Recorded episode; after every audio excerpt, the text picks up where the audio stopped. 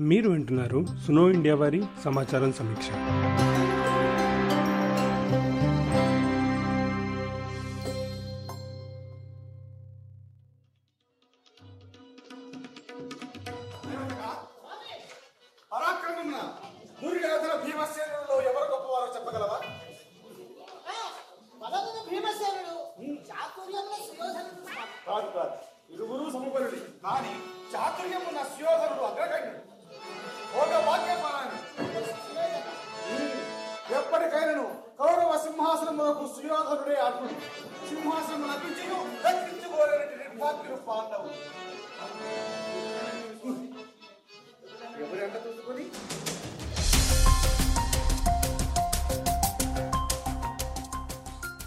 నాటక సమాజం తెలుగు నాటక రంగంలో అత్యంత ప్రముఖమైనది. నాటకమే జీవితంగా భావించి అంకిత భావంతో తరతరాలుగా నటిస్తున్నారు. నాటకాన్ని సజీవంగా ఉంచుతున్నారు. నూట ముప్పై ఏళ్ళకు పైగా చరిత్ర కలిగి ప్రపంచంలోనే కుటుంబ నిర్వహణలో సభ్యులతో ఉన్న ఒకే ఒక నాటక సమాజంగా చెప్తారు. వందల ఏళ్ళ క్రితం మహారాష్ట్ర ప్రాంతపు పాలకుల కాలం నుండి కుటుంబ వృత్తిగా తోలుబొమ్మలాట తదితర కళారూపాలు ప్రదర్శిస్తూ దక్షిణ భారతదేశంలో వివిధ ప్రాంతాల్లో స్థిర నివాసం ఏర్పరచుకున్నారు. బ్రిటిష్ కాలంలో రాయలసీమలో వ్యవసాయం లాంటి వృత్తులతో పాటు తోలుబొమ్మలాటను ప్రదర్శించారు. పద్దెనిమిది వందల ఎనభై ఐదులో ఆంధ్రప్రదేశ్లోని కడప జిల్లా సురభి గ్రామంలో మొదటిసారి నాటక సమాజం ఏర్పాటు చేసి ప్రదర్శించారు. వివిధ ప్రదేశాలు తిరుగుతూ పండుగలు వేడుకల్లో నాటకాలు వేసేవారు. నటులు ఇతర కార్యవర్గం అంతా కుటుంబ సభ్యులే.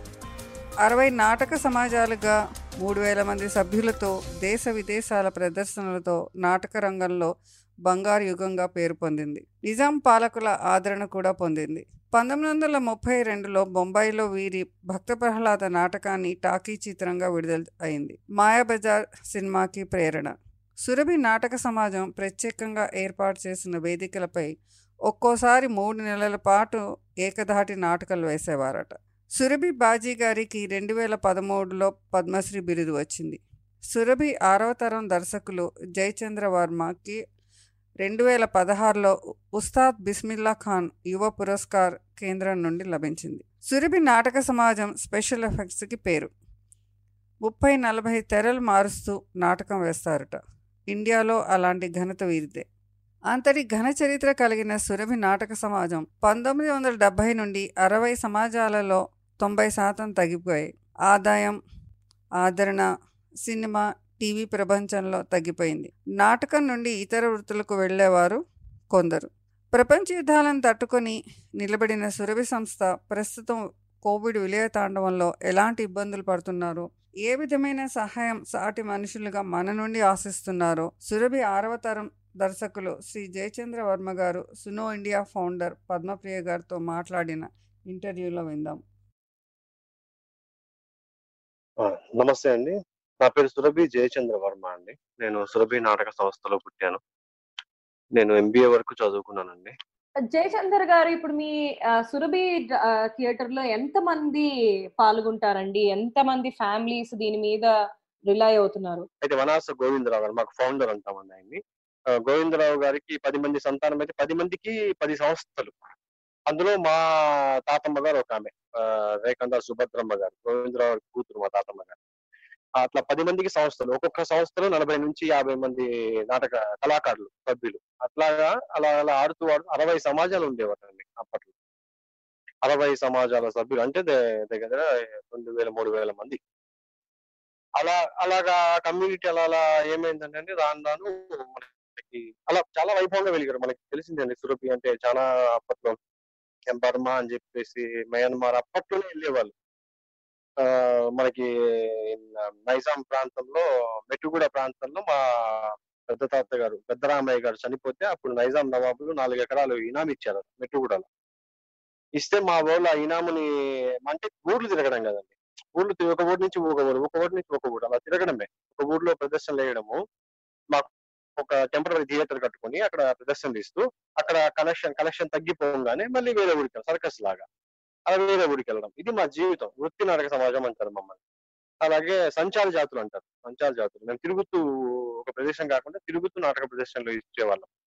అట్లా మనకి నైజాం నవాబ్ గారి టైంలో మా పెద్ద పెద్ద పెద్దరామయ్య గారని మాకు పూర్వీకులు. ఆయన ఆయనకి నాలుగు ఎకరాల స్థలం ఇస్తే ఆయన చనిపోయారు. పంతొమ్మిది వందల పదిలో చనిపోతే ఆయనకి మేము అక్కడ సమాధి కట్టారు అప్పుడు మా పూర్వీకులు. ఆ సమాధి ఇంకా ఉంది అక్కడ ఆ వంద గజాలు మాత్రం ఉంచేసి ప్రభుత్వం తక్కిందంతా ప్రభుత్వం తీసేస్తుందంట అప్పట్లో నైన్టీన్ ఫార్టీ సెవెన్లో. మా వాళ్ళు సరిగ్గా పట్టించుకోక కూడా అన్ఫార్చునేట్లీ అది ప్లేస్ మొత్తం పోయింది.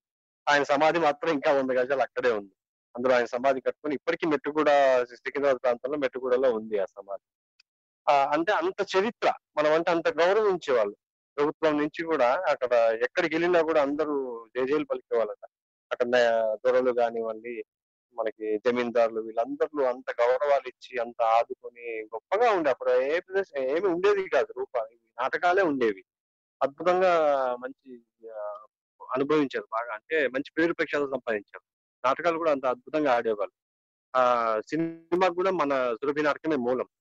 అంటే మన భక్త ప్రదాద మన సురభి వారి భక్త ప్రదాద నాటకాన్ని ఆ లారీలో బొంబాయికి తీసుకెళ్ళి అక్కడ మీ నాటకం ఎలా ఆడతారో అలా ఆడండి నేను షూటింగ్ తీసుకుంటా అని చెప్పి షూటింగ్ తీశారు పంతొమ్మిది వందల తొంభై ముప్పై రెండులో మనకి భక్త ప్రహ్లాద కాకి టాకీ సినిమా వచ్చింది.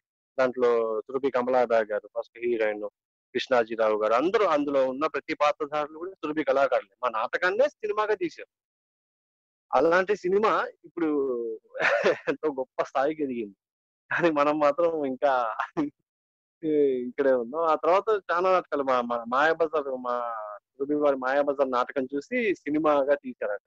ఇంత చరిత్ర ఉన్న సురభి ఇప్పుడు చాలా ఏళ్ళ నుంచి ఉంది. అంటే మీరు అన్నట్లు నూట ముప్పై ఐదు ఏళ్ళ నుంచి ఆ, ఎన్నో చూస్తూ మన ఏమంటారు వరల్డ్ వార్స్ అంటారు కదా ఆ టైం అప్పటి నుంచి అన్ని చూసుకుంటూ అంతా చేసి మన ఇండిపెండెన్స్ చూసి అంతా చూసి ఇప్పుడు చివరికి ఈ టైంలో ఇప్పుడు ఏదైతే మన కోవిడ్ నడుస్తుందో ఈ టైంకి మీరు ఇప్పుడు రైట్ నౌ మీరు ఒక ఫండ్ రేసింగ్ సిచ్యువేషన్కి వచ్చారు. దానికి కారణం ఏంటి? ఇప్పుడు మీ పరిస్థితి ఎలా ఉంది?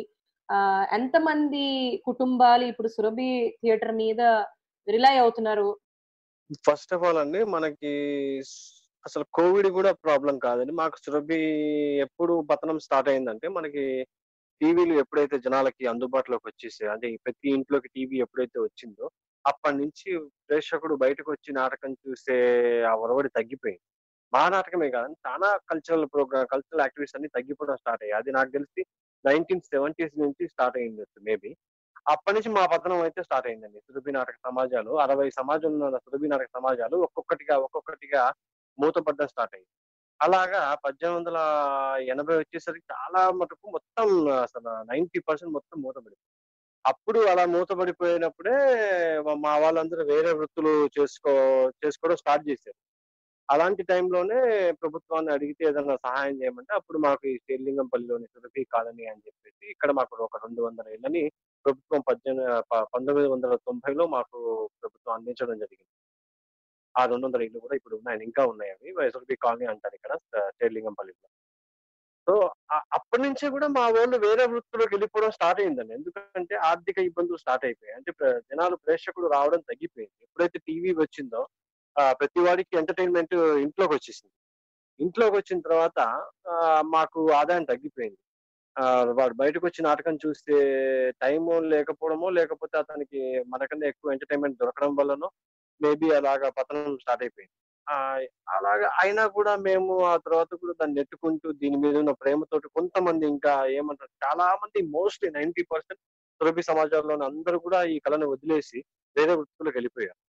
అయితే ఈ కోవిడ్ అన్నది మాత్రం అది వస్తుందని మనం అసలు ప్రపంచమే ఊహించలేదు. ఇలా అయిపోతుందని అసలు ఎవరు ఊహించలేదండి. మేము కూడా అసలు ఆ ఇది అందరికీ తెలిసిందే అసలు మన జీవితంలో ఇలాంటి చూస్తామని కూడా ఇలాంటి పరిస్థితి వస్తుందని ఎవ్వరు ఊహించలేదు. అలాంటి పరిస్థితి అసలు కోవిడ్ వల్ల జీవితాలన్నీ మారిపోయాయి. అసలు ఏమవుతుందంటే అండి ముఖ్యంగా ఈ కళాకారులు ఉన్న అంటే సురభి కళాకారులే కాకుండా కాదు ఆ, అందరు కళాకారులకు కూడా. వన్ ఇయర్ వరకు కూడా ఒక నాటక ఈ కల్చరల్ ప్రోగ్రామ్స్ ఉంటాయన్న నమ్మకం లేదు.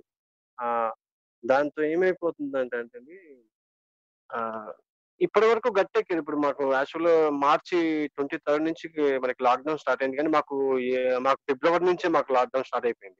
ఎందుకంటే మా ప్రదర్శనలన్నీ కూడా ఆపడం స్టార్ట్ చేశారు అప్పుడే.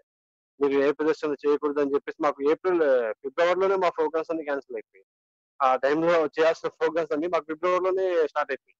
సో అలా చూసుకుంటే మాకు దగ్గర ఫైవ్ సిక్స్ మంత్స్ అయిపోయింది ఇప్పటికి. ఎవరికి ఒక రూపాయి ఆదాయం లేదు. లాక్డౌన్ ముందు మీరు ఎన్ని చేసేవాళ్ళండి? ఇలా shows? మొదటి నుంచి కూడా మాది ఒక సీజనల్ అండి సీజనల్ లాగా ఉండేది. ఉమ్, మాకు మంచి సీజన్ అంటే మాత్రం ఈ వినాయక చవితి అప్పుడు మనకి సీజన్ అండి. తర్వాత మళ్ళీ ఈ మార్చి ఏప్రిల్ మాకు మంచి సీజన్ ఎందుకంటే జాతరలు అవి అవుతాయి కానీ ఆంధ్రాలో మాకు జా- జాతరలు బాగా ఉంటాయి. సో ఆ టైంలో మనల్ని బాగా పిలుస్తారు. ఈ మార్చి ఏప్రిల్ అందరి పిల్లలంతా ఎగ్జామ్స్ టైంలో కానీ అక్కడ జాతరలు బాగా అవుతాయి. సో మా మాకు మంచి సీజన్ అంటే వెళ్ళామంటే మేము ఖచ్చితంగా నాకు ఐదు ప్రదర్శనలు చేస్తుంటాం అంటే ఒక ప్రదర్శన చేస్తే మాకు డబ్బులు మిగలవు కూడా. ఎందుకంటే యాభై మంది కళాకారులు వెళ్తాము లారీలో సామాన్ తీసుకుని వెళ్తాము. ఈ సో మాకు ఈ ట్రావెల్ ఎక్స్పెన్సెస్ రైల్లో ఆర్టిస్ట్ వెళ్ళాలి. సో అందుకని మేము ఏం చెప్తామంటే ఒక నాటకం పెట్టుకోకండి సార్. దయచేసి ఒక ఐదు నాటకాలు పెట్టుకుంటే ఎందుకంటే తక్కువకే ఆడతాం. ఒక నాటకానికి ఆడాలన్నా కూడా ఐదు నాటకాలకి ఇంకా తక్కువగా ఆడతాం అన్నట్టు. అదో సో అందుకని మేము ఒకటేసారి ఐదు నాటకాలు అలాగా ఆడుతూ ఉంటాం అన్నట్టు. అట్లా ఒక సీజన్ ఉంటుంది అన్నట్టు ఒక సీజన్లో రెండు మూడు నెలలు చాలా ఫుల్ బిజీగా ఉంటాం. సో ఆ బిజీ టైంలో సంపాదించుకున్నదంతా కూడా మళ్ళీ అన్సీజన్ ఉంటుంది.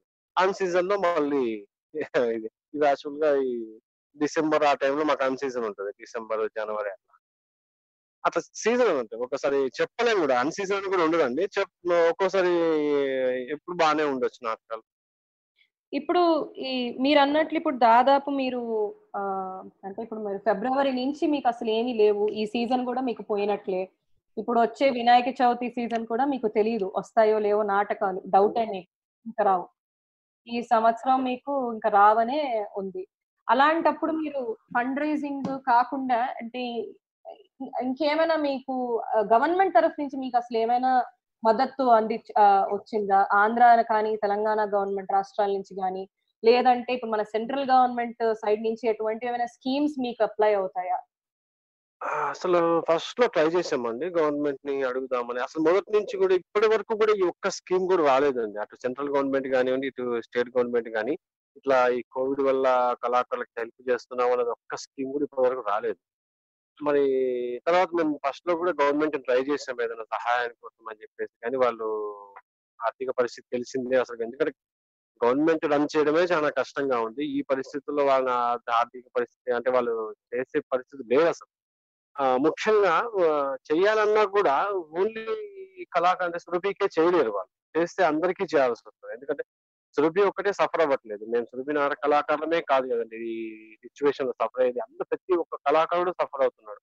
మేబీ అదే మన కూచిపూడి నాట్యాలు కానివ్వండి యక్షగానాలు చిందులు ఇట్లా ఒగ్గు కథ ఇలా ఎన్నో కళారూపాలు ప్రతి కళాకారుడు ఈ కోవిడ్లో సఫర్ అవుతూ ఉన్నారు. సో గవర్నమెంట్ చేయాలంటే ఇది అందరికీ చేయాలి. సో అందుకనే మేబీ ఏమైనా వాళ్ళు వెనకడుగు వేస్తున్నారేమో అనేసి అనిపిస్తూ ఉంది ఆ తర్వాత నేను చూశాను ఎవరికి వాళ్ళు ఇప్పుడు ఒక ఆర్గనైజేషన్ ఉందండి. ఎవరికి వాళ్ళు వెళ్ళిపోయి ఏదో ఒక సహాయాలు తెచ్చుకుంటూ ఉన్నారు. ఎవరినో ఒక పెద్ద మనిషి పట్టుకొని అలాగే ఇదే ఇప్పుడు నేను నేను చేస్తున్న ప్రయత్నమే ఎవరో ఒకరిని ఆర్థిక సహాయం అడగడం. అసలు మొదటి వరకు కూడా మేము ఆర్థిక సహాయాల కోసం అడగలేదండి. ఎందుకంటే గ్రాసరీల రూపంలో మాకు ఏదైనా సహాయాలు చేయడం అని చెప్పి అడిగాము. అలా అడిగినప్పుడే మనకి ఫిల్మ్ హీరో రానా గారండి. నిజంగా ముందుగా ఆయనకి చాలా చాలా థ్యాంక్స్ చెప్పాలి.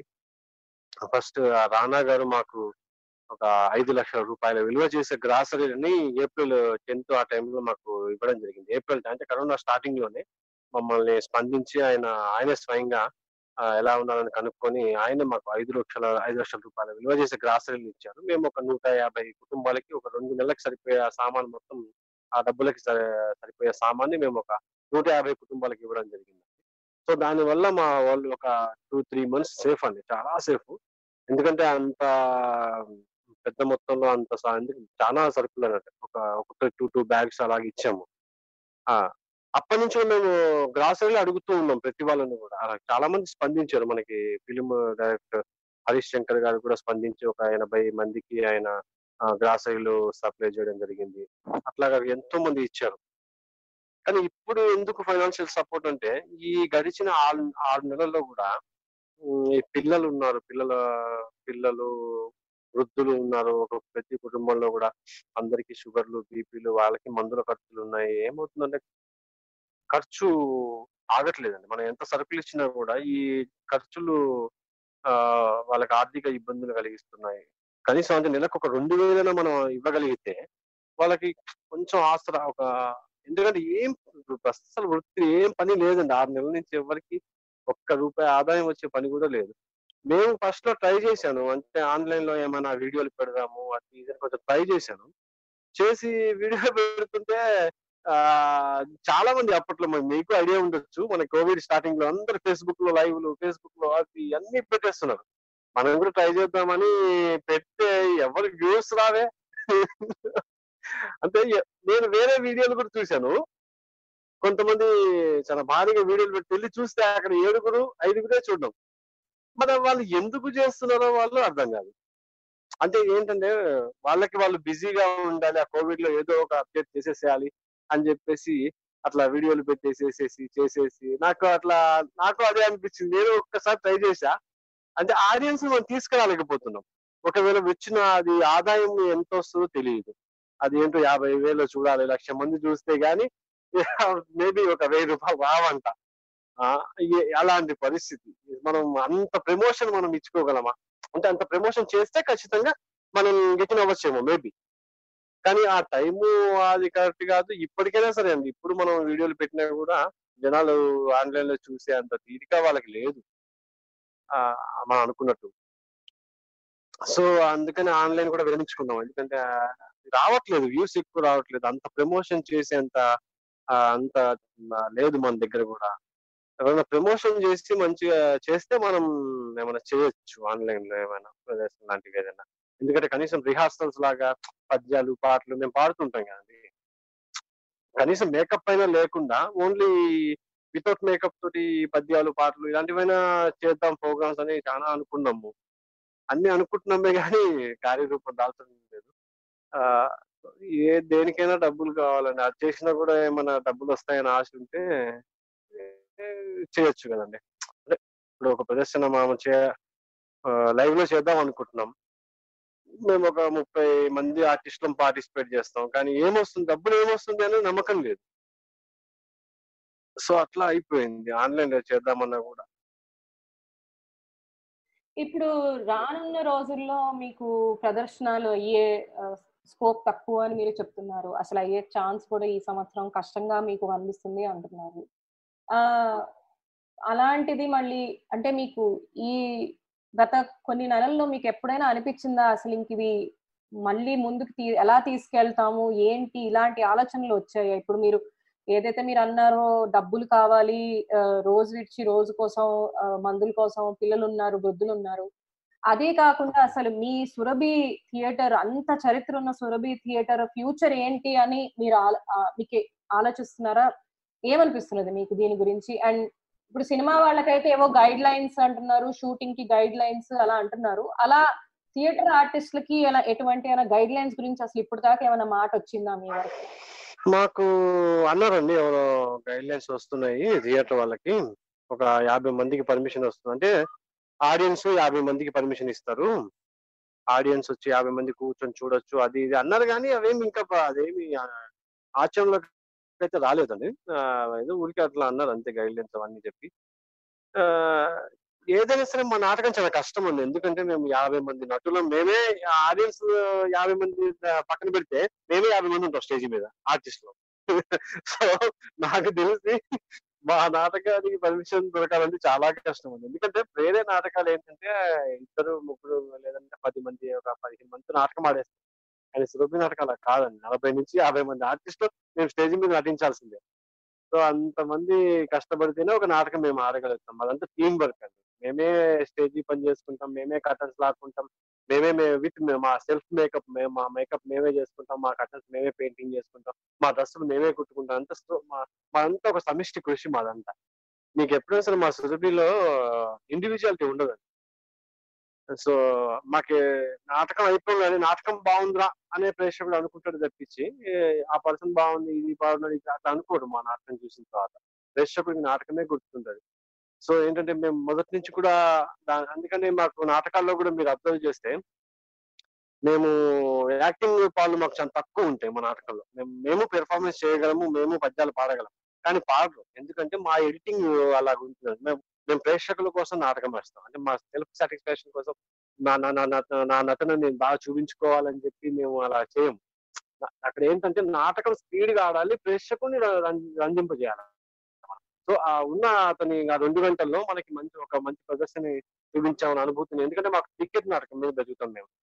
సో అతనికి ఆ కమర్షియల్ వాల్యూస్ని అందించడానికి మేము ప్రయత్నిస్తూ వస్తూ ఉంటాం. సో మీరు అన్నట్టు నేను చరిత్ర గురించి అంటే ఫ్యూచర్లో ఖచ్చితంగా వన్ ఇయర్ వరకు ప్రోగ్రామ్స్ అయితే ఉండవండి నాకు తెలుసు. కానీ నిజం చెప్పాలంటే అండి నూట ముప్పై ఐదేళ్ళ చరిత్ర అండి ఇది. ఎందుకంటే అది సామాన్యమైన చరిత్ర కాదండి. ఎంతో మంది త్యాగాలు వాళ్ళ జీవితాలు మా తాత ముత్తాతల నుంచి వాళ్ళందరూ కూడా వాళ్ళ ఎంతో త్యాగాలు చేశారు. ఎంతో వాళ్ళు ఆ జీవితాల్ని అట్లాగా నాటక రంగం కోసం అంకితం చేసి ఇంత చరిత్రను తీసుకొచ్చారు వాళ్ళు. సో మనం ఈ జనరేషన్ అప్పుడు నా జనరేషన్ నాది సిక్స్త్ జనరేషన్ నడుస్తుందండి. అండ్ ఈ జనరేషన్లో మా నాతో పాటు కొంతమంది చాలా మంది మోస్ట్లీ యూట్యూబర్ లేరు. నాతో పాటు కొంతమంది సభ్యులు ఉన్నారు మేము శ్రీ వెంకటేశ్వర సురభి థియేటర్ అని ఒక సంస్థను మేము రన్ చేస్తున్నామండి నా ఆధ్వర్యంలో. నా నా టీంలో ఒక అరవై మంది సభ్యులు ఉంటారు. నేను లింగంపల్లి బేస్ చేసుకొని మన సురభి కాలనీ బేస్ చేసుకొని ఇక్కడి నుంచి నాటక ప్రదర్శన వేరే వాళ్ళ నాటకాలు కావాలంటే వెళ్ళి ఆడడం ఇలా చేస్తూ ఉంటానండి నేను. నా టీంలో కానివ్వండి ఇప్పుడు ఏంటంటే చరిత్రను మనం కాపాడాలన్న ధ్యేయంతో మేము ముందుకెళ్తూ ఉన్నాం. నా నా సభ్యులు కానివ్వండి మేమందరం కూడా. ఎందుకంటే మనకి మెడ్రాస్లో రాజమాణిక్యం కంపెనీ అని ఉండేది. అలాగే కర్ణాటకలో గుబ్బి వీరన్న కంపెనీ. ఇవన్నీ కూడా థియేటర్ పెద్ద కంపెనీస్ ఇవన్నీ. పార్సీ థియేటర్ మనకి ముంబై పార్సీ కంపెనీ. ఇవన్నీ కూడా ప్రొఫెషనల్ థియేటర్లు ఇవన్నీ సురభి లాగా. కానీ ఇప్పుడు అవన్నీ ఏమి లేవు. అవన్నీ కూడా కనుమరుగైపోయాయి. కానీ సురభి మాత్రం ఇంకా ఉంది. నూట ముప్పై సంవత్సరాలైనా కూడా సురభి ఇంకా ఉంది. ఎందుకంటే అది కేవలం ప్రేక్షకులు ఇస్తున్న మాకు ప్రేక్షకుల అండదండలు మాకు లభించడం వల్ల కేవలం మీలాంటి ప్రేక్షకులు మీలాంటి వాళ్ళ అభిమానం ఆ ఇప్పుడు ఇప్పుడు కేవలం అభిమానం వల్లే ఇది మేము మేము కూడా ఓకే మనకి ఎప్పటికీ అభిమానం ఉంది కాబట్టి మేము మేము కూడా మా జీవితాన్ని త్యాగం చేసి ఇందులో మన నాటక రంగం కోసం మేము కూడా ముందుకెళ్తూ ఉన్నాం. ఆ సో మేమందరం మా కసి ఏంటంటే అంటే ఫ్యూచర్లో నేను ఫ్యూచర్ గురించి వన్ ఇయర్ వరకు నాటక ప్రదర్శన లేకపోయినా సరే అండి వన్ ఇయర్ తర్వాత నాటకం ఆడుతుంది ఎందుకంటే నాటకాన్ని బతికించాలన్న ఒక ధ్యేయంతో మేమందరం ఉన్నాం. అంటే నా నా టీం కానివ్వండి కొంతమంది యూత్ ఉన్నాము. నా ధ్యేయం అది అదేనండి ఏంటంటే నేను నేను వేరే వృత్తి చే ఒకవేళ ఈ వన్ ఇయర్లో కూడా ఏమవుతుందంటే మా వాళ్ళు చాలా ఇప్పుడు మేము ఫండ్ రైజింగ్ చేయడానికి కూడా కారణం అదేనండి ఎందుకంటే ఆరు నెలలు అయిపోయింది ఒకరికి రూపాయి ఆదాయం లేదు. సో ఫ్యూచర్ ఏంటంటే వన్ ఇయర్ వరకు ప్రోగ్రామ్స్ ఉన్నాయి ఉంటాయన్న నమ్మకము లేదు. దాంతో ఏం చేస్తున్నారంటే ఇప్పుడు మా తమ్ముళ్ళు కానివ్వండి మా అన్నలు వీళ్ళందరూ ఆ అమెజాన్ బాయ్స్ లాగా స్విగ్గీ డెలివరీ బాయ్స్ లాగా పెట్రోల్ బంక్లో అలా కొంచెం వైన్ షాప్లలో బాయ్స్ లాగా ఇలా వెళ్ళిపోతున్నారు. అంటే వన్ ఇయర్ వరకు ఆదాయం తెలియట్లేదు. అలా వెళ్ళిపోతున్నారు వాళ్ళు. వాడు ఒక్కొక్కడు గొప్ప నటులు వాళ్ళు. వాడు ఒక్కొక్క ఒక్కొక్క ఆర్టిస్ట్ స్టేజ్ మీదకి వస్తే వేల మందిని రంజింపజేసే ఒక గొప్ప నటుడు అతను. వాళ్ళు వేరే వృత్తికి వెళ్ళిపోతున్నారు. అంటే తప్పట్లేదు. ఆదాయం కోసం తప్పట్లేదు. వేరే వృత్తికి వెళ్ళిపోతున్నాడు అతను. అతను కానీ ఆ వృత్తిలో అలా కంటిన్యూ అయిపోయాడు అనుకోండి ఆ డైవర్ ఈ మైండ్ డైవర్ట్ అటు వెళ్ళిపోయింది అనుకోండి అతను మళ్ళీ తర్వాత నాటక రంగంలోకి రమ్మంటే రాలేడు. అంటే ఆ జీవితం అలవాటు అయిపోయి ఆ ఇప్పుడు స్విగ్గీలో చేస్తున్నాడు. ఆ జీవితం అలవాటు అయిపోయి ఆ ఆదాయం ఇది వరకు మాకేంటంటే పదివేలు నెలకి పదివేలు సంపాదిస్తే ఎక్కువ మాకు. ఒక కుటుంబానికి పదివేలు మా టార్గెట్. ఇప్పటి వరకు మేము ఆ జీవితంలోనే అదే అలాగే రన్ చేస్తూ ఉన్నాం. సో ఇప్పుడు అతను బయటికి వెళ్ళిపోయి ఆ జీవితానికి అలవాటు పడిపోతే అతని తర్వాత మళ్ళీ రాలేడు. తీసుకురావడం చాలా కష్టం అవుతుంది అందుకని ఏంటంటే వీళ్ళని మనం కాపాడుకోవాలి. వాళ్ళని బయటికి వెళ్ళనీయకుండా వాళ్ళకి కొంచెం ఈ టైంలో కొంచెం ఏదైనా మరీ ఎక్కువ కాకపోయినా మనకి చేతనంత సహాయం ఏమైనా అందించగలిగితే ఫైనాన్షియల్గా వాళ్ళ మందులు వాళ్ళ తల్లిదండ్రుల మందులకు కానివ్వండి అట్లా ఒక ఫ్యామిలీకి మనం ఒక ఐదు వేలు అందించగలిగిన ఒక ముప్పై కుటుంబాలు ఉన్నాయి నా చేతిలో. ఆ ముప్పై కుటుంబాలకి ఒక నెలకు ఒక ఐదు వేలు చొప్పున ఇవ్వగలిగితే కొంచెం ఆపగలుగుతాము దీని మీద ఇంట్రెస్ట్ వాళ్ళకి ఓకే ఓకే దీంట్లో ఉన్నందుకు దీన్ని నమ్ముకున్నందుకు మనకి భరోసా ఉంది బాగుంది అని వాళ్ళకి ఒక చిన్న కాన్ఫిడెంట్ కాన్ఫిడెన్స్ తెప్పించగలుగుతాం. లేదంటే ఎందుకున్నాం ఇందులో? అసలు ఏ భరోసా లేదు. ఎందుకు ఈ జీవితం గడపడం ఎందుకు దీన్ని నమ్ముకోవాలి అన్న భావన వచ్చేస్తుంది అందరికి. సో అలా రాకుండా ఉండాలని మేము ఈ ఫండ్ రైజింగ్ స్టార్ట్ చేసాం కానీ లేకపోతే అసలు నోటి నుంచి కూడా మేము అసలు డొనేషన్లు అంటే మా నాటకంలో డొనేషన్ అడగడం కానివ్వండి ఇట్లా ఎప్పుడు ప్రయత్నాలు చేయం అసలు. మాకు ఎప్పుడు ప్రేక్షకుల ఆశీస్సుల మీద మేము బతుకుతా ఉన్నాం. వాళ్ళ అభిమానాలు మాకు చాలు అసలు.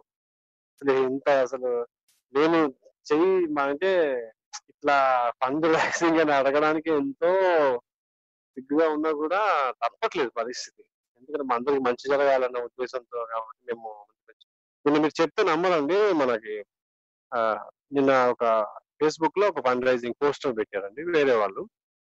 దాని కింద కామెంట్ మీకు వందేళ్ళ చరిత్ర ఉంది కదా ఈ వందేళ్ళలో బాగానే సంపాదించుంటారు కదా మీకు ఎందుకు డబ్బులు అని ఏం చెప్తాం ఇంకా? వందేళ్ళ చరిత్ర ఉంది. ఆ వందేళ్ళ చరిత్ర అంటున్నారుగా. బాగానే సంపాదించుంటారంటే ఏం సంపాది చరిత్ర సంపాదించాం. తప్పించి ఏమి సంపాదించలేదు. పేరు సంపాదించాం. ఆ చరిత్ర వందేళ్ళు అన్న పేరు కోసం ఎన్ని ఎంతో త్యాగాలు చేస్తూ మా తాత ముత్తాతల్ని మా దాకా వచ్చింది. నేను నా ఫ్యూచర్ ఏంటో నాకు అంటే నేను ఎంబీఏ చదువుకున్నా కూడా ఇదే నాటకరంగా ఉన్నాం. ఇంకా దీనికి సేవ చేయాలి. దీన్ని ఎలాగైనా బ్రతికించాలి అన్న తపంతో మేము ముందుకెళ్తున్నాం. మీరు ఇప్పుడే అన్నారు కదా! చాలా మంది ఎవరైతే యంగ్ వాళ్ళు ఉన్నారో వాళ్ళైతే ఇప్పుడు అంటే ఏముంటుందో ఏంటో అని అర్థం కాక స్విగ్గీ కానీ లేకపోతే అమెజాన్ బాయ్ లాగా పెట్రోల్ పంప్కి దీనికి వెళ్తున్నారు? ఇప్పుడు వీళ్ళని అంటే మీరు అన్నట్లు వీళ్ళు చాలా మంచి నటులు. ఇప్పుడు ఒకవేళ సురభి లేకపోతే ఎవరికి నష్టం? అన్నది మీరు చెప్పండి. బికాజ్ విన్న వాళ్ళకి అవును సరే ఏం చేస్తాం అన్నట్లే ఉంటుంది కానీ ఆ చరిత్ర ఆ నష్ట నష్టపోయేది ఎవరు అన్నది ఐ థింక్ మీరు చెప్పటం చాలా ఇంపార్టెంట్ సురభి అన్నది ఒక ప్రత్యేకమైన తెగలాగా అన్నట్టు. సురభి అనేది ఒక మన జీవితంలో మన తెలుగు నాటక రంగంలో సురభికి ఒక గొప్ప స్థానం ఉందండి. ప్రపంచ నాటక రంగ చరిత్రలో సురభి ఒక ఇలాంటి వన్ నూట ముప్పై ఐదు సంవత్సరాల చరిత్ర కలిగిన కుటుంబ నాటక సంస్థ ఏకైక సంస్థ సురభి నాటక సంస్థ. ఇది ప్రపంచంలో ఎక్కడా లేదండి. మాది ఏంటంటే ఒక ప్రత్యేకమైనది ఏంటంటే ఇప్పుడు మనకి ఆంధ్రప్రదేశ్కి ఇప్పుడు మన తెలంగాణకి కొన్ని కళలు ఉన్నాయి ఇప్పుడు కూచిపూడి భరతనాట్యం ఒగ్గు కథ. ఇలా ఎలాగ ప్రత్యేకంగా ఉంటాయో సురభి నాటకం ఒక ప్రత్యేకమైనదండి. దాన్ని నాటక రంగంలోకి చూపించలేము వేరే కళలోకి అందులో అనుకో అనుకోవడానికి కూడా లేదు. ఎందుకంటే మాది ఒక ప్రత్యేకత. ఇది ఒక సాంప్రదాయం. ఈ ఒక ఇది ఒక సంస్కృతి. దీన్ని ఖచ్చితంగా కాపాడుకోవాలండి. ఎందుకంటే ఒక్కసారి మనం ఈ చరిత్ర కానీ పోయిందంటే మళ్ళీ మనం ఎన్ని కోట్లు పోసినా కూడా దీన్ని మళ్ళీ తిరిగి తెచ్చుకోలేమండి. ఎందుకంటే సురభి నాటకం ఆ ఆ అనుభూతి వేరే అండి ఆ చూసిన వాళ్ళకి తెలుస్తుంది సురభి నాటకం గొప్పతనం ఏంటన్నది. మేము ఒక యాభై మంది సమిష్టిగా ఒక అద్భుతమైన నాటక ప్రదర్శన కోసం మేము ఎంత యుద్ధం చేస్తాం ఆ నాటకం వేసేటప్పుడు రెండు గంటలు కూడా వెనక ఎవరైనా చూస్తే మీకు అర్థమవుతుంది ఎంత కష్టపడతామో. ఆ రెండు గంటలు ప్రేక్షకుల్ని రంజింపజేయడం కోసం. నాటక రంగాల్లో వైవిధ్యంగా ఉంటుంది మా నాటకం. అన్ని కళలు అంటే నృత్యం కానివ్వండి ఆ సంగీతం మెయిన్లీ ఏంటంటే స్పెషల్ ఎఫెక్ట్స్ అండి. స్పెషల్ ఎఫెక్ట్స్తో నాటకం ఆడే సంస్థ మీకు భారతదేశంలో ఎక్కడ కూడా కనబడదు. ఒక్క సురభి నాటకంలోనే స్పెషల్ ఎఫెక్ట్స్ కానీ ట్రిక్ సీన్స్ ఈ రోలింగ్ కర్టన్స్ అని చెప్పేసి ఒక్కొక్క సీన్ మారుస్తూ ఉంటాం రోలింగ్ కర్టన్స్ ద్వారా. ఒక ముప్పై నలభై పదాలు ఉంటాయి మా కర్టన్స్ ఉంటాయి. కర్టన్స్ ఒక నాటకంలో మారుస్తూ ఉంటాం. ఇలాంటి ప్రత్యేకమైన ప్రత్యేకతలు అన్ని కూడా మా సంస్థలోనే ఉన్నాయి. సో ఇలాంటి గొప్ప చరిత్ర ఉన్న సురభి నాటక సంస్థని కాపాడుకోవాల్సిన బాధ్యత అందరి మీద ఉంది. ఇప్పటికీ ఎంతో అభిమానిస్తుంటారు మమ్మల్ని చాలా గౌరవిస్తారు. మేము ఎక్కడ నాటకం వేసినా కూడా వేల మంది వస్తారు మాకు నాటకం చూడడానికి. ఈ అభిమానం ఎప్పుడు ఉండాలి. అలాగే ఈ టైంలో కూడా ఇలాంటి కష్ట సమయంలో కూడా మీ అభిమానం ఉండాలి. అందరూ దీన్ని కాపాడుకోవాలి. మా బాధ్యత కూడా ఉంది. మేము దీన్ని కాపాడుకోవాల్సిన బాధ్యత మాకు కూడా హండ్రెడ్ పర్సెంట్ ఉందండి. మేము దీన్ని కాపాడుకోవాలి. అలాగే మన తెలుగు నాటకం మన చరిత్ర ఇది మన చరిత్రను మనం కాపాడుకోవాలి. సో అందరూ కూడా మమ్మల్ని ఎప్పుడు ప్రోత్సహిస్తూనే ఉన్నారు. మీ ఆదరాభిమానాలు ఎప్పుడు ఉన్నాయి. ఇంకా ఇక ఈ టైంలో కూడా ఇంకా ముందు వరకు ఎందుకంటే సంవత్సరం వరకు కూడా పరిస్థితి ఎలా ఉంటుందో తెలియదు సో ఈ టైంలో కూడా మీ అందరి ఆదరాభిమానాలు ఉండాలని కోరుకుంటున్నాం. ముఖ్యంగా నేను అనుకుంటున్నాను అండి ఇది ఆన్లైన్లో ఏదైనా ప్రదర్శన చేద్దామని అనుకుంటున్నాం అండి అంటే ఏదైనా ఆన్లైన్లో వీడియోస్ కానీ పాత ప్రదర్శనలు ఉన్నాయి. వాటిని వీడియోస్ రూపంలో పెడతాము ఏదైనా చేద్దాము. అలాగే ఆన్లైన్లో లైవ్ లైవ్ షో లాగా ఏదైనా ప్రయత్నం చేద్దాం. ఒక పది ఇరవై మందితో అంటే ఎక్కువ మందితో చేయలేం కాబట్టి పది ఇరవై మందితో ఒక హాఫ్ అన్ అవర్ అట్లా ప్రయత్నాలు చేద్దాం అనుకుంటున్నాను. వాటికి కూడా ప్రేక్షకులు అందరూ కూడా సహకరించి కనీసం వ్యూ చూస్తే చాలు కదండి కొంచెం. అలాగే మేము ట్రై చేస్తున్నాం. మీకు ఏదైనా ఐడియాస్ ఉన్నా కూడా మేము ఏదైనా చేయాలి ఇలా చేపించాలంటే అంటే మనం ట్రెండ్ మారిపోతుంది. ఆ ట్రెండ్కి తగ్గట్టు మనం వెళ్ళిపోవాలి. ఎందుకంటే సురభి కూడా మార్ మార్పులు చెందుతూనే వచ్చింది మా నాటకం. అప్పట్లో ఆరు గంటల నాటకం ఆడేవాళ్ళం. పద్యాలు ఉండేవి. ఆ తర్వాత మార్పులు చెందుతూ మార్పులు చెందుతూ పద్యాలు తగ్గించుకొని స్పెషల్ ఎఫెక్ట్స్ పెంచుకొని అట్లా అట్లా ఇప్పుడు మేము ఏం చేసామంటే అండి రెండు గంటలు నాటకం ఆడుతున్నాం సో మార్పు చెందడం సహజం అన్నట్టు. సో ఇప్పుడు ఏమైపోయిందంటే ప్రేక్షకుడు వచ్చి ఇక్కడికి వచ్చి హాల్కి వచ్చి చూడాలి ఇక్కడ లైవ్లో చూడాలనే కాలం పోయింది నాకు తెలిసి. సో నాటకాన్ని కూడా ఆన్లైన్లో చూసే ట్రెండ్ రాబోతుంది. సో ఏదైనా కొత్త ఐడియాస్ ఉన్నా ఆలోచనలు ఉన్నా చెప్తే మేము వారిని ఖచ్చితంగా మేము అన్నిటిని ఫాలో అవుతాం. ఆ, ప్రేక్షకులకు దగ్గర దగ్గర అవ్వాలి మనం అంతే. ఎలాగైనా సరే మన రూపం మన మన ఆర్ట్ వాళ్ళకి దగ్గరికి వెళ్ళాలి. ఇప్పుడు గవర్నమెంట్కి మీరు ఏమైనా గవర్నమెంట్ తరఫు నుంచి మీకు ఎలాంటి సహాయం అందితే మీకు మీకు బాగుంటుందని మీకు అనిపిస్తుంది? మా ద్వారా మీరు గవర్నమెంట్కి వరకు ఏమైనా మెసేజ్ అందిద్దాం కనీసం ఒక కుటుంబానికి ఒక పదివేలైనా ఇవ్వగలిగితే ప్రభుత్వం అంటే నెలకి రెండు వేలు చొప్పునైనా ఇవ్వగలిగితే కొంచెం గా- గట్టిన అయిపోవచ్చు. ఆ, అట్లా ఏదైనా ఆర్థిక సహాయాలు లాంటివి ఏమైనా అందించగలిగితే ప్రభుత్వం కొంచెం కళాకారులు మనం కాపాడుకోగలుగుతుంది ప్రభుత్వం. ఆ, మీకు ఒకవేళ ఏమైనా మీరు అన్నట్లు ఇప్పుడు ఆన్లైన్ చేద్దామా? అది ఆలోచన కూడా ఉంది. అది కాకుండా మీ వరకు గైడ్ లైన్స్ లాంటివి అలాంటివి ఏమైనా చెయ్యాలి? మీ మీ తరఫు నుంచి మీ మీరు ఎలాంటి సజెషన్స్ ఇవ్వాలనుకుంటున్నారు ఇప్పుడు మన కోవిడ్ అనేది మీరు అన్నట్లు యాభై మంది మీ సురభికి కావాలి. చెయ్యాలంటే ఒక పర్ఫార్మెన్స్కి యాభై మంది అవసరం. అలాంటప్పుడు మీకు సోషల్ డిస్టెన్సింగ్ ఇప్పుడు ఏదైతే అంటున్నారో అది అలాంటివి మీకు అసలు సాధ్యం కాకపోవచ్చు. సో ఏం చేస్తే ఏ ఎలాంటి మళ్ళీ ఏమంటారు? ఎలాంటి ఫెసిలిటీస్ మీకు ప్రొవైడ్ చేస్తే మీకు అలాంటప్పుడు హెల్ప్ అవుతుంది? ఎందుకంటే మీరు చేసేవి చిన్న స్టేజ్లు కదా. సో అంటే ఏదైనా స్టేజ్ పెద్దగా అవ్వాలా? లేదంటే ఓపెన్ ఎయిర్లో చేస్తే బాగుంటుందా? అలా నేను అలా ఆలోచిస్తున్నాను అలా అడుగుతున్నాను. జాగ్రత్తలు తీసుకుంటాం ఎందుకంటే మాది కుటుంబ వ్యవస్థే కాబట్టి మా జాగ్రత్తలు మాకు ఉంటాయి మేము మొదటి నుంచి కూడా అంతా ఒకే కుటుంబం కాబట్టి మేము జాగ్రత్తలతోనే మేము ప్రదర్శనలు ఇస్తాము. అన్ని విధాలా ప్రిపేర్ అవుతామండి. చేయగలం కూడా ప్రదర్శన ఈజీగా చేసేయచ్చు. ఎందుకంటే మాది కుటుంబ వ్యవస్థ కాబట్టి మా వాళ్ళు ఎవరెవరు ఏంటి ఏంటి మాకు అన్ని తెలుసు కాబట్టి అన్ని ప్రికాషన్స్ మేము తీసుకొని చేయగలుగుతాము. ఆ కానీ ఇప్పుడు అది అయ్యే పరిస్థితి కూడా లేదు. కానీ ట్రై చేయాలండి ఏదైనా ఆన్లైన్లో చిన్న అంటే కాబట్టి యాభై మంది కాకుండా ఒక పది ఇరవై మంది చేయాలన్న ప్లాన్లో ఉన్నాము. పది ఇరవై మంది అన్నప్పుడు ఏంటంటే మనం రెండు గంటల నాటక ప్రదర్శన చేయలేము కొన్ని కొన్ని ఘట్టాలు. ఒక ఇంపార్టెంట్ ఘట్టాలు ఉంటాయి కానీ ఒక హాఫ్ అన్ అవర్ ప్రోగ్రామ్ ఒక పది మందితో ఇది అయిన తర్వాత మళ్ళీ నెక్స్ట్ నాటకం కంటిన్యూటీ అని చెప్పేసేసి మళ్ళీ నెక్స్ట్ నాటకంలో నెక్స్ట్ సీన్లో ఉంటది కదండి. అలాగా మేబీ అలాగే ఏదైనా చేయదు అంటే అంటే ఉన్నాయండి ఆలోచన చాలా ఉన్నాయి. ఎందుకంటే పిల్లలందరూ కూడా ఇప్పుడు ఖాళీగా ఉన్నారు. పిల్లలందరూ కూడా. వీళ్ళకి ఏదైనా మనం హార్మోని కానీ తబలా కానీ ట్రైనింగ్ ఇప్పించచ్చు ఎందుకంటే మన వాళ్ళంతా ఖాళీగా ఉన్నారు. గురువులు కూడా ఖాళీగా ఉన్నారు. ఒక అంటే ఎక్కువ మంది కాకపోయినా ఒక ఐదుగురు పిల్లలు ఒక గంట సేపు. ఒక ఐదుగురు పిల్లలు ఇంకొక గంట. అలా టైం స్పెండ్ స్పెండ్ చేసి మనం పిల్లల్ని ట్రైనింగ్ ఇవ్వచ్చు ఈ టైంలో అసలు. ఈ కదండి? అలాగే పిల్లలకి మనం పద్యాలు అవన్నీ నేర్పించచ్చు కొంచెం సోషల్ డిస్టెన్స్లో పెట్టి. సో ట్రైనింగ్ అయినా చేసుకోవచ్చు కదండి మనం. దే ప్రతిదానికి ఏమవుతుంటే ఇప్పుడు ఇప్పుడు మనం ఒక హార్మోనిస్ట్ కానీ తబలిస్ట్ కానీ వీళ్ళని మాట్లాడి ట్రైనింగ్ ఇప్పించాలన్నా కూడా ఏదో ఒక ఆర్థికంగా వాళ్ళకి మనం సహాయం చేయగలిగితే ఆ నా ఉద్దేశం ఏంటంటే ఇప్పుడు పిల్లలు నేర్చుకుంటున్నారు. ఊరికే వచ్చి నేర్చుకుంటా అంటే నేర్చుకోరు. వాళ్ళకి ఏదైనా చిన్న ఫెలోషిప్ లాగా నెలకి ఒక శాంప్ ఒక రెండు వందలు ఐదు వందలు ఇస్తామరా వచ్చి హార్మోనియం నేర్చుకోండి తబలా నేర్చుకోండి. అంటే మనమే డబ్బులు ఇచ్చి మనమే నేర్పిస్తాం. ఒక ఫెలోషిప్ లాగా. అప్పుడు తల్లిదండ్రులు కూడా సిన్సియర్గా వాళ్ళని పంపించడం జరుగుతుంది. అట్లా పిల్లలకు కూడా మనం ట్రైన్ ఎందుకంటే పరిస్థితి అందరికీ ఇష్టం ఉండదు మేడం. ఇప్పుడు నాకు ఇంట్రెస్ట్ ఉన్నట్టు నా అందరు ప్రతి వాళ్ళు అలా ఆలోచించరు కదా సో మనం ఈ చరిత్రని మనం లాక్కొని రావాలి. ఇప్పుడు మనకి ఫెలోషిప్లు గవర్నమెంట్ ఇవన్నీ ఎందుకు ఇస్తుందంటే ఇలా ప్రోత్సహించడానికి. సో అదే ప్రోత్సాహం మనం ఇక్కడ కూడా ఇవ్వాలి. ఇప్పుడు మనకి ఆ, ప్రతి దాంట్లో కూడా ఫెలోషిప్ ఇవన్నీ ఉంటాయి కదండి. గవర్నమెంట్లో కానీ వేట్లలో కానీ ఎందుకంటే అది ప్రోత్సాహం అంతే. వాడికి డబ్బులు ఇచ్చి వాడితోటి పని చేయించుకోవడానికి ఆ, అట్లాంటి ఫెలోషిప్ లాగా మన ప్రభుత్వం ఎలా ఇస్తుంటుందో అలాగా ప్రభుత్వం అని కాదు ప్రైవేట్ సంస్థలు కూడా ఎన్నో ఇస్తుంటాయి ఫెలోషిప్ లాగా.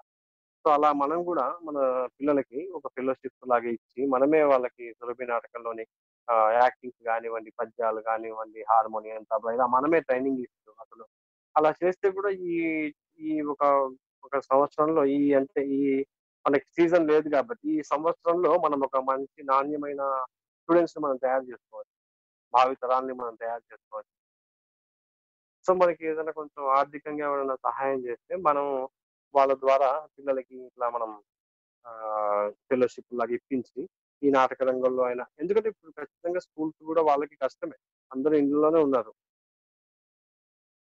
ఇది ఇప్పుడు వింటున్న వాళ్ళందరికీ ఒకవేళ వాళ్ళు మీకు సహాయం అందించాలి అనుకుంటే ఎలా సహాయం అందించవచ్చు ఆ డీటెయిల్స్ యాక్చువల్లీ ఏంటంటే మాది సురభిలో చాలా సమాజాలు ఉన్నాయండి.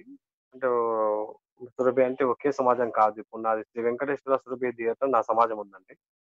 అలాగా. నా సమాజమే కాదండి. చాలా సమాజాలు ఉన్నాయి కానీ నేనేంటంటే నా సమాజం తరఫున నేను ముందుకెళ్తూ అందరికీ సహాయం చేయాలన్న ఉద్దేశంతో మేము ముందుకెళ్తున్నాం.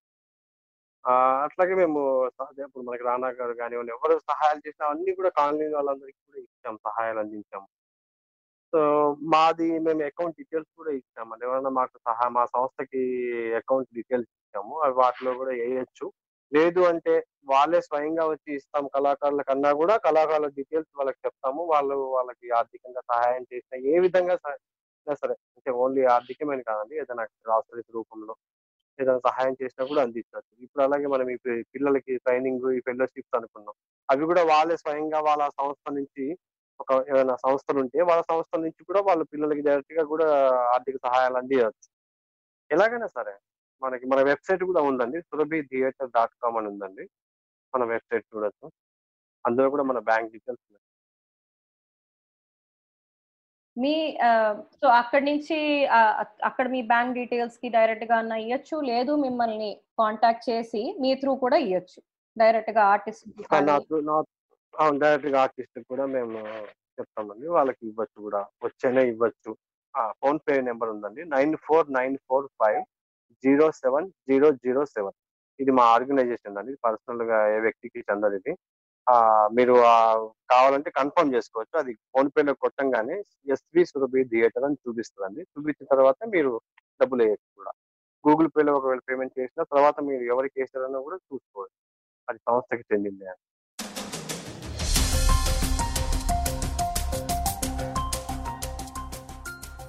మీకు ఈ పాడ్కాస్ట్ నచ్చినట్టయితే మీరు అన్ని ఎపిసోడ్స్ మా వెబ్సైట్ సునో ఇండియా డాట్ ఐఎన్లో వినొచ్చు.